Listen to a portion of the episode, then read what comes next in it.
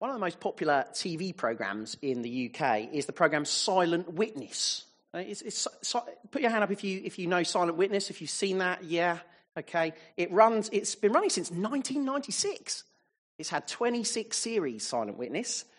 Uh, Silent Witness details the work of forensic scientists. And these forensic scientists find that, often in a criminal case, often the deceased corpse is the most important witness. May not be a verbal witness, but it is a very important witness. A, a body can tell you something of how and why a death occurred. A post mortem can tell you a lot. Today, um, we're starting a series in the book of 1 Kings. Now, I don't know how you felt when you heard that announced 1 Kings. Maybe inwardly you groaned. Really? Well, as we begin, can I encourage you to look at this book of Kings as, as something of a post mortem and the author as a forensic scientist? You see, the story of 1 Kings begins with a healthy, glorious kingdom, the kingdom of Solomon. That's where the story begins in 1 Kings. But the story ends in 2 Kings with a, a nation dead and buried, effectively, in exile. This book then tells us how this great spiritual decline occurred. Friends, far from being distant and irrelevant, this book really is most vital for us. See, it's going to tell us how Israel got into such a mess. It's going to give us new perspectives on our tendencies, on our failures, and our sin.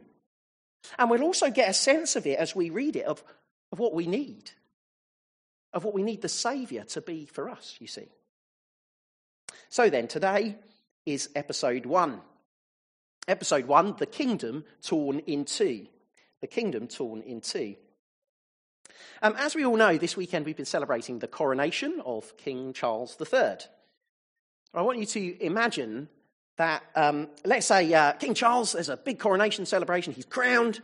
But imagine that over the course of this weekend, the UK government announced that they decided that actually all of this, well, it hadn't gone terribly well. And uh, the UK government announced that they were going to tear up the UK. That's it. Well, I think we're, we're done with this. We'll get rid of the monarchy and we'll just split up. No, England, Scotland, tear it up. Imagine the UK government announced that by 2024, the United Kingdom would be no more. Would you believe them? Would you believe it? You wouldn't, would you? They can't, they can't do that. They're not going to do that. You would ignore them, wouldn't you? Well, look, in today's passage, God says, I'm going to tear a nation in two. I'm going to break it apart. And Solomon and his son ignore it. They don't believe it. God makes a promise about the future. I'm going to tear the kingdom in two. They ignore it. Now, this is going to be a big theme in the book of Kings. It's called the book of one Kings and two Kings, isn't it? Um, if it were up to me, I might adjust that in my Bible and call them the book of the Kings versus the prophets. The kings versus the prophets of the word of God, because this is what it's going to come to. Again, time and time again, God's word is proclaimed, and the kings are going to rebel against it. And such could be our problem. So let's look then at this post mortem. Let's look at this diagnosis, and let's learn from it. First thing to notice in our passage is that Solomon rejects God's word. First thing to see Solomon rejects God's word. Um, King Solomon's story, I don't know whether you know it, is something of a tragic one. There was the great King David, and he finally settled the promised land. And Solomon became king after him. And he built the temple, and he loved God just like his father had done. And Solomon was asked by God, Is there anything you'd like? He was given one wish. And Solomon said, I'd like wisdom. And God said, Okay, I'll give you wisdom. And with that wisdom, Solomon ruled well. He completed huge building projects. There was peace. There was great relationships in the world. The economy absolutely flourished, and God's kingdom became like a little slice of heaven on earth. Solomon was this king who had wisdom to make efficient, successful choices. The trouble was, they weren't always godly choices. See, while Solomon had wisdom, he didn't always have wise character. So the seeds of spiritual decline were sown in the midst of his great successes. Solomon married lots of foreign princesses. You can see that in the context of chapter 11. And that was a great idea for foreign diplomacy. He was making relationships with lots of countries, marrying their princesses. The trouble was that when you marry foreign princesses and bring them into your country, you have to build them places to worship their foreign gods.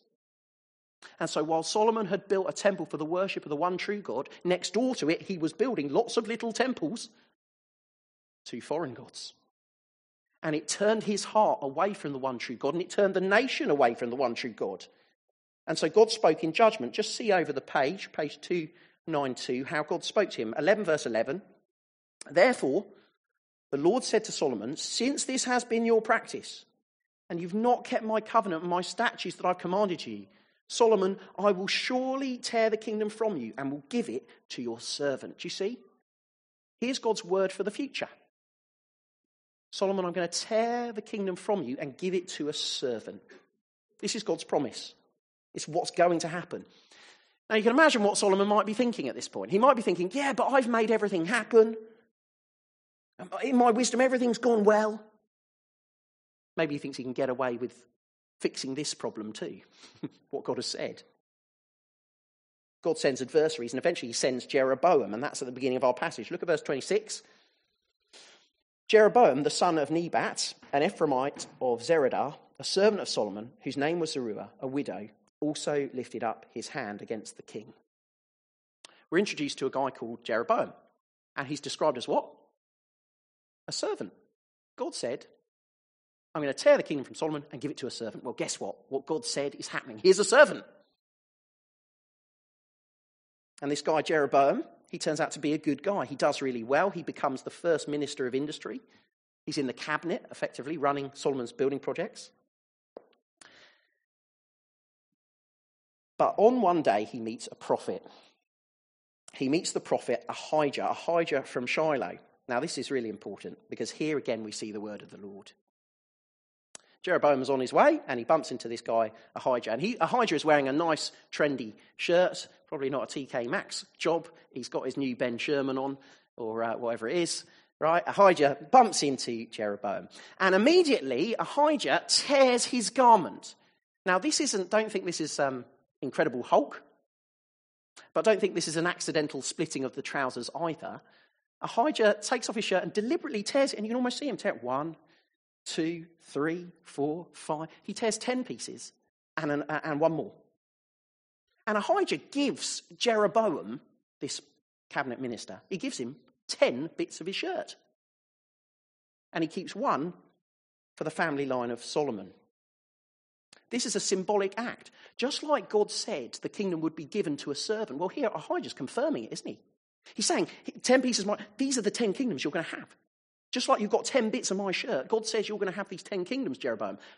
The nation's going to be torn apart. It's what is sometimes called a prophetic sign act, it's a visual aid for God's word. God said he was going to give the kingdom to a servant, Jeroboam, and you only needed to bump into him and meet him and say, Jeroboam, what you got in his pocket? Pull out the 10 pieces to know, oh, it's true. God is going to give you uh, half the kingdom there could be no doubt then what God would do, what God had said he would do. See, Solomon's idolatry, verse 33, would lead to the kingdom being torn in two, verse 36. God was saying very, very, very, very, very, very, very, very clearly things are going to change around here. Solomon's kingdom is going to be torn away from him. And I should say, this should be especially clear for Solomon. Here's a Bible trivia question for you. Does anyone know the last time in the Bible a garment gets torn? I know the last time in the Bible a garment gets torn. Yeah, the Joseph is definitely one, isn't it? But there's one that comes since then. Um, the last time we see a garment being torn in the Bible is with King Saul. King Saul tears Samuel's garment, and Samuel turns to him and says, Just as you tore my garment, the kingdom's going to be torn from you, Saul. You see, Solomon should know exactly what this symbolic act means. It should be clear to him. Just as the kingdom was torn from Saul and given to David, so the kingdom will be torn from Solomon and his son and given to Jeroboam. And it's especially clear because this Jeroboam, he seems like a kind of David figure. Jeroboam, he's honourable like David was. He meets a man from Shiloh like David did. He gets promises from God like David did. He looks like a new king, doesn't he? He even gets hunted just like David did. God is saying, I'm changing things. There's going to be a new rule. It's unmistakable. Just as the, the kingdom of God got twisted to idols under Solomon, now there's going to be another twist, a new David who's going to undo all that David and Solomon achieved. That's God's word about the future. It's clear.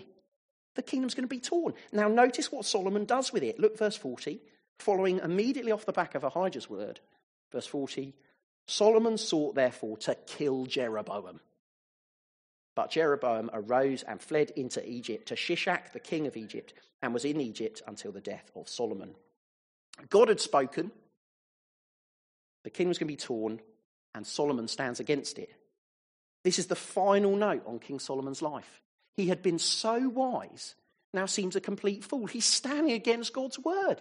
Uh, uh, oh, oh, my servant's going to take my kingdom, is he? Well, I'll kill him then, says Solomon. He thinks he can foil God's future and he stands against God's word.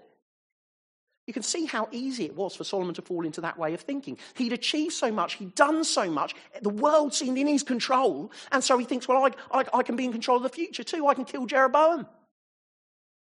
He who came, who, he who'd been given, God given wisdom, came to depend on his wisdom more than the God who gave him the wisdom in the first place. He fell for that age old error that we suppose that we're in control. We see our influence and our ability and our power in the present, and we think if I'm in control now, I can always be in control. We think we're in control of the, of the future, and God isn't, and His word doesn't matter. I wonder if you catch yourself thinking that. I'd like to speak to you this morning if, uh, if you're a bit like that. Maybe you're here this morning and, and you're the kind of person who, who, who thinks of most of your life, I'm in control. You're a competent person. Maybe you're the kind of person who can make a cafe run. You're competent. Maybe you can manage patient care plans. Maybe you can implement a school syllabus for 20, 30, 100 kids. Maybe you can make a podcast happen. Maybe you can make a nice cup of tea. You're competent. You're in control. You can do these things, right? Maybe you can manage three Zoom calls in one day or manage a site of lads, a building site. We tell ourselves, don't we, so often, I'm in control. And the trouble is, the more that we think we're in control, like Solomon, the less we think of God's word and his word about the future. The more we become dismissive of God's word. Jesus says he is coming back, and we think to himself, um, no. Oh, I've got deadlines next week. No. No. Going out with Jean next Wednesday. No. We live as if it isn't true. Because I'm in control and my agenda is what's, what's big here. Jesus says a day of judgment is coming. We say, that, but the big judgment is, is my big project. That can't be true. I, am in control. This, this is what's going on, really, God. Jesus says, I'm the only rescuer of what is coming ahead. The one who really guarantees a secure future. And we say, no, no, no, but I'm, I'm filling up my pension pot. And I'm just focused on doing the, the good life, and that, that can't be the main thing that matters. You see, we might not stand in direct rebellion against God, but we can be dismissive of God's word just as easily, can't we? What's the antidote to this? What is the antidote to this? I think it's seeing the foolishness of that. I think it's taking note of this post mortem here. Solomon tried to foil God's future. He thought he was in control. But all he did was end up sending Jeroboam up to Egypt from whence Jeroboam would come later, and God's plans would still be achieved. See, God is in control. God is in control of the future. His words about the future really are true, no matter what we think of our control and our competency. God is in control. Solomon rejected God's word. And notice number two, so does his son. So, point number two Rehoboam rejects God's word. This is in chapter 12. Rehoboam rejects God's word. Solomon dies, and his son replaces him, and we see in those early verses he's made king in a place called Shechem, 12 verse 1. But while Solomon was wise, the son that follows him definitely isn't. Uh, Rehoboam, I think, as we'll see, is, is basically a, a moron.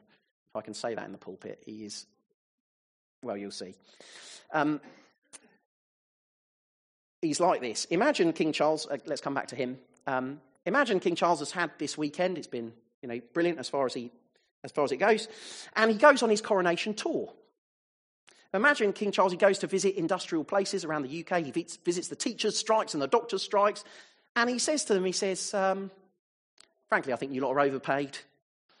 And uh, no, no, I, I, frankly, pay cut would be in order here.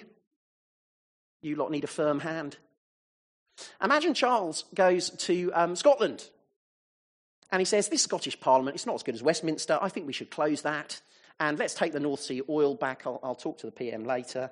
And we'll stop this Gaelic stuff as well. Imagine Prince Charles did that.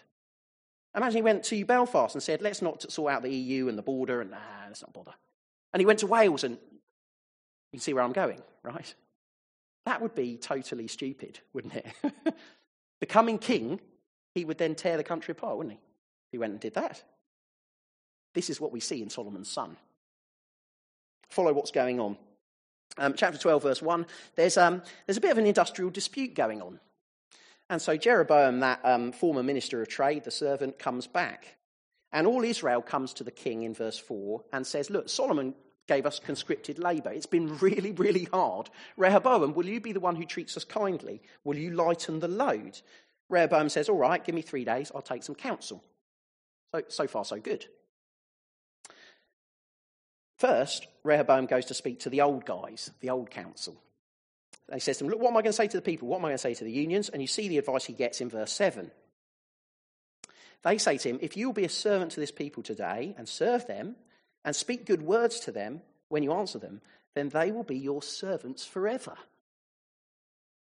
The old guard have clearly got some of Solomon's wisdom. They say, Look, make some concessions here, and the complaints will go away. Lead like a servant, and you'll have a servant hearted people. It's very biblical, isn't it? Sounds almost like the word of God. In fact, the word of Deuteronomy 17 to kings says kings shouldn't lift up their hearts against their people. They should love them and care for them. It's pretty good advice. Be kind to your people. Rehoboam doesn't like that advice. That's the problem. And so he takes another sounding, he abandons all that, he goes to talk to his young mates who are the same age as him, with the same experience as him. And they think, no, no, no, don't be gentle, Rehoboam, lead with force. Don't give them concessions, give them cruelty. Only then will they follow you. Don't mince your words, intimidate them, that'll impress them. Look at verses 10 to 11. The young men who'd grown up with Rehoboam said to him, Thus shall you speak to this people who said to you, Your father made our yoke heavy, but you lighten it for us. Thus shall you say to them, My little finger is thicker than my father's thighs. And now, whereas my father laid on you a heavy yoke, I will add to your yoke. My father disciplined you with whips, but I will discipline you with scorpions. They say, Be cruel, Rehoboam. Be cruel. Use slogans. And the ESV Bible translators are actually quite kind to us here. They try and spare our blushes. The young men say, um, Say this, Rehoboam, my not really little finger. Uh, my little thing is thicker than my father's loins. I take it you know what that means. Dad used whips. I'm the big man. I'll give you scorpions. I'm going to be a big man. I'm going to crush you. That's the advice he's given. Rehoboam comes across as a crass, crude lout of a man, as far as I can see, the, the pleb at the front of a band of yobs. It's awful. One commentator puts it like this he says that this king and his young councillors would have made pretty good applicants to Hitler Youth if they hadn't been so old. Such is their cruelty and stupidity. See, here's Rehoboam. And whether he knows it or not, he rejects God's word. He rejects Jeroboam, who God, God said he's going to have the kingdom. He rejects the wisdom on what it means to be a king. He rejects Ahijah's prophecy that the kingdom would be torn apart. He thinks, I'm going to hold this nation together with my cruelty and with my threats and my bullying. It feels like stupidity reigns, doesn't it? I spoke a few moments ago to those who feel they're in control. Some of us feels like the, feel like the future is in our hands. But others of us live in this world and we feel like stupidity reigns, don't we? We feel like the world ticks to absolute mayhem and chaos. We watch the news and we see the politicians and we think stupidity reigns. Stupidity is running wild. What does it matter what God says about the future when everything just turns out as mayhem? Friends, I wonder if you've realized what that does to us. The tendency is to think stupidity reigns. And if we think that, it's going to taper down and taper back our belief in God's future, isn't it? In God's control. God says, I'm going to judge the world, I'm going to make it right, I'm going to set it right. And we think, really, stupidity reigns. That thought is going to curb our zeal as well. Why does it matter about me loving my neighbour? Why does it matter about me serving God in my nine to five when stupidity reigns? What's going to happen to my love for the lost and my desire to share the good news? It's going to be added to the pile of things that say don't make a difference because stupidity reigns. You see? We're going to take God's word less and less seriously. If we think we're in control, we'll take God's word less seriously. But if we think the world is just mayhem and chaos, we'll take God's word less seriously as well, won't we?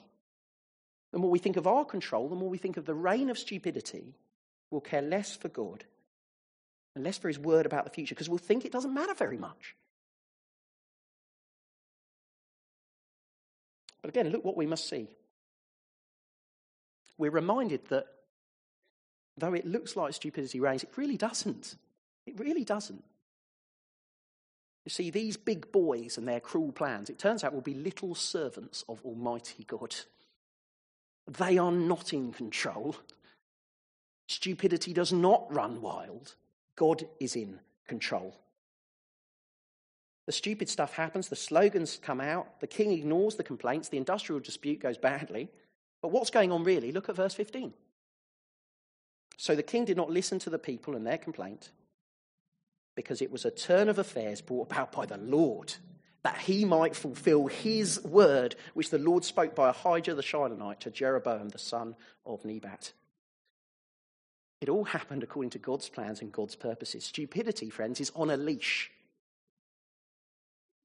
Solomon and his cruel plans, Rehoboam and his cruel actions, they were human beings doing free things. They were doing what they wanted to do. But it wasn't the whole story. God is at work, God is in control. So, what looked like the rule of idiots had a twist in the tail. It was a turn of affairs the Lord used. You know, no matter who appears to wield power in the present, God's word about the future will happen. God is in control, even when he uses human actors, as he does here, to tear this kingdom apart. There's a warning here to us, friends, isn't there? Not to reject the word of God, not to think less of God's promises about the future. It's tempting to think, isn't it, that because God is invisible, that God is not in situ and in control. But he is. I wonder if you ever do um, jigsaw puzzles. Um, I expect some of you are. A room of this size, a few of us like the odd jigsaw. Whether you've ever done jigsaw puzzles with children, you normally start with a very simple jigsaw puzzle with kids, don't you? Probably one that just has two pieces that kind of simply plug together. Friends, often what we do in the world is that we see our bit of the jigsaw. We see what we're in control of, we see what the human powers are doing, and we think this is the story. But we're only looking at one bit of the jigsaw. because you see, the other piece is God and His Word, and His Word about the future. And it turns out the other piece is decisive. The other piece completes the picture we can't see. So, what I want to remind us of, friends, is that when we look at the world, we're only holding one piece of the puzzle. So, we need to have humility and we need to trust in God's word and get that other piece of the puzzle, as it were, and put it together and remember that God's in control. His word about the future is sure. See, God's word is rejected here because Solomon trusts himself. God's word is rejected and Solomon and stupidity seems to reign, but it doesn't. God's word about the future is sure. And we see that because, thirdly, and I'll try and be brief here, God splits the kingdom after all. Point number three God splits the kingdom after all. You can see that, chapter 12 and verse 16 onwards. Um, the industrial dispute here doesn't go well. And the northern tribes go home and they think, why are we involved in these kings of the south, these kings of David? Um, what we'll do then is, guys, everyone go home. We'll just have a sit down protest. We're just we're not working with these guys anymore. Now, Rehoboam and his stupidity, surprise, surprise, continues. and he thinks, okay, let's have a bit more um, intimidation. And he takes a guy called Adoram. You see that in verse uh, 18. Adoram had been uh, the slave master. They think, I'll take Adoram up to see them. They'll be scared of him. He's the slave master. Rehoboam has not got the strength of feeling. Adoram gets stoned to death. And look at verse 18. Um, Rehoboam barely survives with his life. And King Rehoboam hurried to mount his chariot to flee to Jerusalem. The king almost dies. And the author describes the outcome. Look, 12, verse 19. So Israel had been in rebellion against the house of David to this day. And when all Israel heard that Jeroboam had returned, they sent and called him to the assembly and made him king over all Israel. There was none that followed the house of David but the tribe of Judah only. Do you see? The kingdom was torn in two, just as God had said. Jeroboam, king in the north, with ten tribes. Rehoboam left with only one other tribe with him in the south Judah and Benjamin. See, God said this is what is going to happen. And it happened, didn't it? God's word about the future was sure. It all happened as he said it would. Now, Rehoboam doesn't go down without a fight. You see in these last few verses here, just over the page, isn't it? Um, verse 21, he decides he'll get an army, an army of 180,000 people, and he'll go up and he'll, um, he'll sort out those northern tribes. He's off to bring war and massacre. But look what happens, and this is key for us as we bring everything together. Look at verse 22. But the word of God came to Shemaiah. Look, there you go, another prophet again. The kings versus the prophets. Yeah? The word of God came to Shemaiah, the man of God. Say to Rehoboam, the son of Solomon, king of Judah, and to all the house of Judah and Benjamin, and to the rest of the people, Thus says the Lord, You shall not go up or fight against your relatives, the people of Israel. Every man return to his home. Every man return to his home, for this thing is from me, says the Lord. And the big surprise, I think, comes after that. So they listened to the word of the Lord and went home again according to the word of the Lord. Finally, in this passage, someone actually does something wise. Finally, someone listens to God's word and believes it. Rehoboam, go home. He does. The Lord says, I've done this, this is from me, go home. And they do. Finally, someone acknowledges that God's in control and listens to him. And I think that's where the challenge of this passage comes home, isn't it? Will we listen to God's word about the future? Will we take God's word about the future seriously? Will we listen to him and his promises and what he said will happen? Today, I pray, has been a challenge for us to do just that, to take God's word about the future seriously. How much, ask yourself this, how much do I believe that God really is in control and in control of the future? Can you see how what you think of God's control affects how you treat his word and his promises. Can you see that? The less I think of God's control of the future, the less I'll think of God's word about the future. Can you see that? Ask yourself this where in my life right now do I minimize the thought that God's in control? About the shops? Not thinking about God's plans and purposes. Where in your life does God's control not seem so important? Where does trusting his word seem not so important? God is in control, even, even here as he tears the kingdom apart. We started out noticing um, in an imaginary situation what happened if the government said, I'm going to tear the UK apart? And we all said we couldn't believe that. That's an outrageous thing to say, an outrageous promise to make about the future. And you might have felt like that about God. God couldn't tear this kingdom up because God needs us.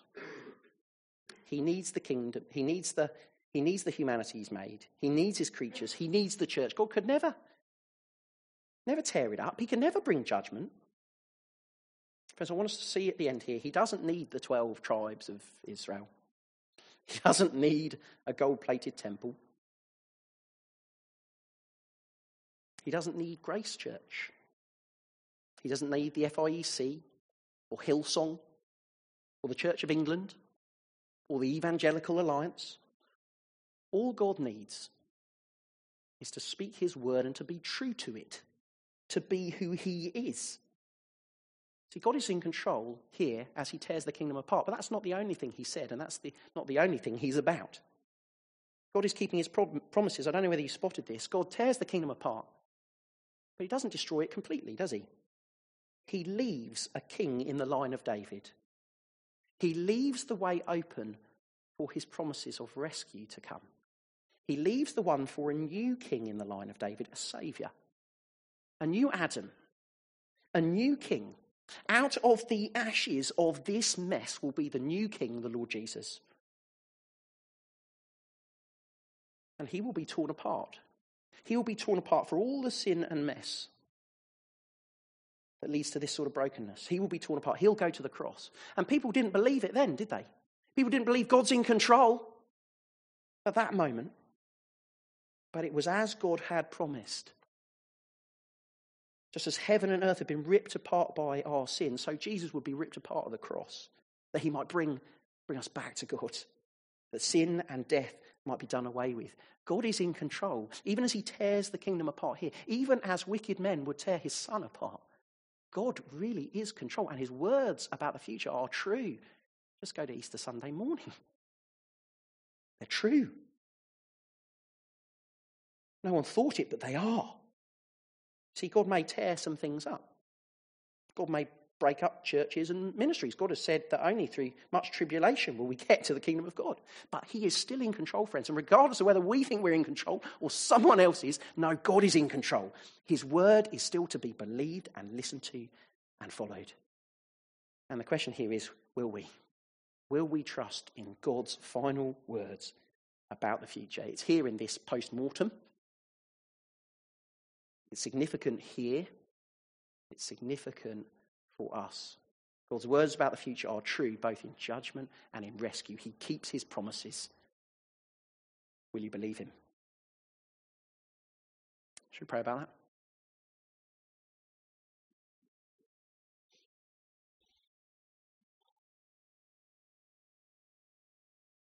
Our gracious Father in heaven, uh, we come before you and we want to ask your forgiveness uh, we want to say sorry for how sometimes we've just thought more of our control and less of your control. We've thought more about our ideas about the future and less about your words and your promises about the future. Father, forgive us. Father, we want to ask your forgiveness for where we've just thought and believed that, that all in this world is chaos and mayhem, where we have thought that stupidity reigns Father, thank you for showing us today that that is just not true. You're in control. Father, forgive us this day. And Father, help us to see that in and through the myriad of our experiences this day, you have made promises about the future and you are bringing them to bear. You have said that your kingdom will prevail. So, Father, help us to hold on tightly to your precious word. Help us to believe all that you have said about the future, all you've said about judgment, but all you've said about rescue, and all you've said about who you are. Help us to lean into who you are. We ask it for Jesus' sake. Amen.